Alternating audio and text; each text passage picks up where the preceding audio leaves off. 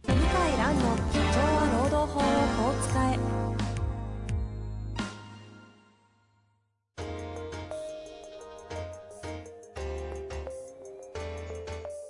法律の下で展開されるビジネスの世界ポッドキャスト「社長は労働法をこう使えば」弁護士の向井蘭が経営者の立場に立って経営者が知っておくべき労働法の基礎だけでなくビジネスに関する法律の問題を分かりやすく解説しますこんにちは、遠藤和樹です。向井蘭の社長は労働法をこう使え。向井先生、よろしくお願いします。はい、よろしくお願いします。さあ、ということで、前回に続いて、えー向井先生、ツイートでバズってしまうというね、238コメントからのインプレッションが400万ですかはい、そしてリツイートも1万を超えたというね、はい投稿のについて、今回は社会、その、その実態から見るどういうふうな考え方を会社する方としてはね、やっていかなきゃ、考えていかなきゃいけないのかっていう話をしたいんですが、ちょっとおさらいも兼ねて、ツイートの内容をもう一度ご紹介いただいてもいいですかね。はい。最近、昇進昇格を断ったことを理由に、懲戒処分ができないかという相談が増えてきました。はいはい。店長や課長への昇進昇格を断る人が増えているそうです。あまり議論されていない論点です。広い意味での労働条件の変更でしょうし、昇進昇格による不利益、かっこ責任残業代の扱いもそれなりにありそうです。うん。こういう内容ですね。いろんなね、集まってきてるコメントを見る限りだと、まさにどっちかというと、そうなんですよって感じですよね。昇進そうそうですね。したら、なんか給料上がんないし、残業増えるけど残業代払われないし、管理職になるだけ損じゃないかとか、そう。今まではね、我慢してれば、その後に幹部とかなれてよかった、プラスメリットあったけど、今我慢損で、我慢しても意味ないみたいな、そなんかそんな類のコメントが集まっておりましたが、う。はい。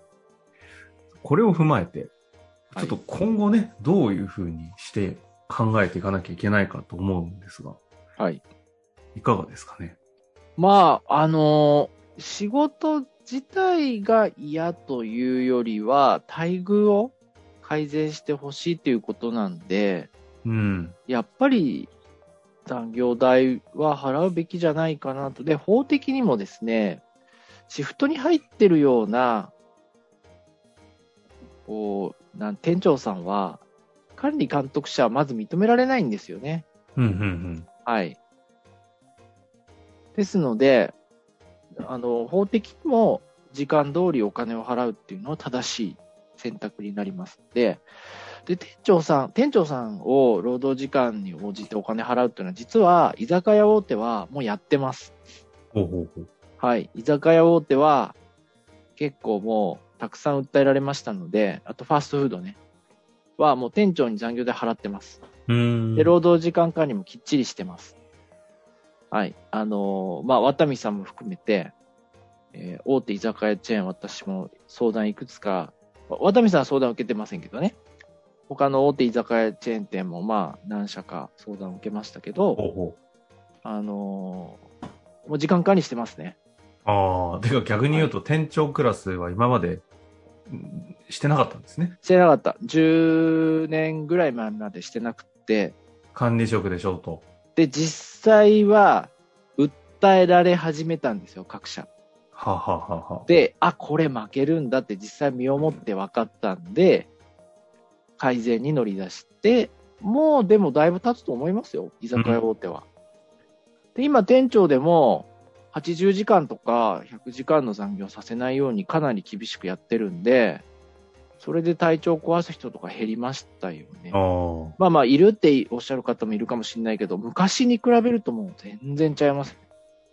そうするまあと、そういった改善がは部分、はい。業部分的には業界でガンガン行われている中においても、でも、すこの反応ということは、まだまだ眠ってる感覚があるってことですかね。 眠ってますね。マグマのように。馬止のよまうっに。てますね。で、でボタ残ン押しましたもんね。そう。で、消滅時効が3年に伸びるんですよね。で、その影響が大体1年後ぐらいから本格的に出るんですよ。2023年ぐらいになってから。うんうん。だから、3年だと、管理職で長時間労働してると、場合によっては、7、800万、人によっては1000万ぐらい請求できちゃうんだよね。なので、あのーまあ、請求する人増えると思いますね。なるほど。うん。 3年分。 3年分、まとめてドーンと請求するっていうのは増えると思いますいきね。そうですね。で、それがね、前は、ちょっと会社に恨みを持ってる人だけだったんですけど、今、普通の人も請求するようになってきたからなるほどね。正当な権利ぐらいの形で。そう。だから我々弁護士の言うことも、まあ会社に聞いてくれなかったんですよ、十数年前は。だって、はいはいまあうちは問題ないですよ、みたいなね。法律なるほどはねそうかもしんないけど、そんなこと言う社員いませんよ、みたいな。ところが、そんなこと言う人が出てきてるんですよね。これにはまあびっくりしてると思います、会社も。なるほど。なんか、ここの、あの、なんていうんですか、そのざ未払い、残業代、未払いの残業代の請求とか、はい。このしし社会の波がぐわっと押し寄せてくるタイミングの話って、ポッドキャストもなんだかんだで6年6年か。タイミングイタイミングで向井先生がやばい、なんかまた圧力強くなったみたいな話って、収録してて思うんですけど、つどつど来るけど、今回また来たって感じありますよね。来た来ましたね。溜まってますね。いやー、それすごい感じてるんで、これでも今後それを踏まえると、どういう、なんか部分的な対処対応ではもう追いつかないような話もありそうですけど、はい。どうお考えなんですかまあ、やっぱり痛い目見ないと分かんないからね、会社も。ほうう。ん、だから、やっぱり訴えられてからどうするかじゃないですか。うん、ただ、訴えが増えていくだろうことが予想されるって話でもありますよね。訴え増えますね。うん。はそしてさっきの3年という単位に変わってくると、い。金額インパクトもでかい分、なおさら損得的にも煽ら煽りが起きますよね。そうですね。ああ、なんか、 ちょっと身が引き締まるというか、緊張、この、あれですね、うロん経営側で言うと、ちょそっう。と、まあ、あとは、その、管理職になったら、うん。成果ですね、結果でお金を払うっていうのを徹底、もっとした方がいいと思います。ああ、逆に。うん。だから、給料上がるかもしんないけど、下がるかもしんない。ああ、そあそういう意味ですね。けうん、でなる結ほど果で大きく変わると。で、まあそういう、いや、いや、下がるの嫌だっていう人は、ならなくていいけど、まあ年収1000万とかはまあ無理だと。店長で結果出せば年収1000万もできると。例えばユニクロなんかスーパー店長って言って、うんうん。何千万だったかな何千万稼ぐ店長いるはず、今も。スーパー店長っていう概念があるんですスかーパー店長っていう、ユニクロスーパー店長の年収、あ、3700万だ。は、はい。ユニクロのスーパー。 ?3000 万。まあ、まあこれは8年前の、7年前の記事なんで、うん。店長のスーパー店長の、まあユニクロの最高値は、えー、そうですね、3000万。へえ。そうですね。実際いるらしいへです。はい。うん。まあもちろん、 それは、それはまあ、実際はね、そんな人はいないえ。まあ、完全に外れ値の、ちょっと別待遇の方なんでしょうけど、まあでも存在するわけですね。はい。でも店長クラスだったらユニクロはまあ1000万はいってるほうほうほう。かな。まあ、観点としては、その、しっかりと、パフォーマンス、まあ、ペイフォーパフォーマンスなのか、評価、結果に対してしっかり払うっていう方なのか。はい。ですね。うん。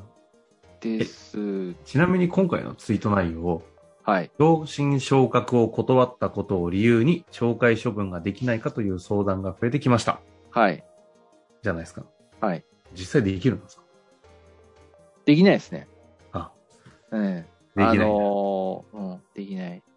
昇進昇格は当然、なんだろうな。うん。まあ、業務命令をに違反してるじゃないかって言うけど、昇進昇格は業務命令じゃないんですよね。うんうんで、店長職やれっていうのは業務命令かなと思わなくはないけど、店長になると残業代出ないとか、やっぱマイナスが大きい場合は、仮に業務命令でも権利乱用で無効になるんじゃないかと思います。はあ、なるほど。うん。権利乱用でね。業務命令であってもね。で、それ以外の、まあ、給お金を給料上げるだけだったらいいんだけど、仕事の、まあ、その役職とか変えることで、逆に、まあ、給料減るような場合は、懲戒処分はやっぱ無効になると思いますね。うん、うん、うん、だから、やっぱりおそらく、私と言ってるジャンは、まあ、それは無理ですよと言って回答した記憶がありまこれ、昇進昇格を断ったことを理由に、懲戒処分まではないけれども、す。はい。あるある意味、昇進昇格を断って、昇、えっと、 高級降格とかっていうのはあるんですかこの辺は、なんか、どこ、でも皆さん、あれなんですよね、そこに反応してるわけじゃないんですよね。そこじゃないですね。面白いのが。断ったから嫌がらせ受けたっていうのは少ないですね。そうなんですよね。うん。あの、居づらくなってやめたっていうのはありました。はいはい、はい。コメントで。。だけど、嫌がらせを受けたとか、懲戒処分を受けたっていうのはなかったですね。ないですよね。まあやっぱり人がいないから、当然、やっぱお願い、そのまま仕事はお願いしてんでしょうね。で、受けてめっちゃ損したとかいう話がもう、ほぼですもんね。あ受けて損したっていうの多いね。そう。そうなんですよね。そうまあでもそこで言うと本当にそういう方々を、ある意味なんていうんですかね、しっかりと、その不満不平というところに向き合おうとすると、一つは、冒頭でおっしゃってくださった、そこの結果に対してちゃんと評価をして支払うっていう枠組みを、はい成果的な払いをするというのがあれば、はい。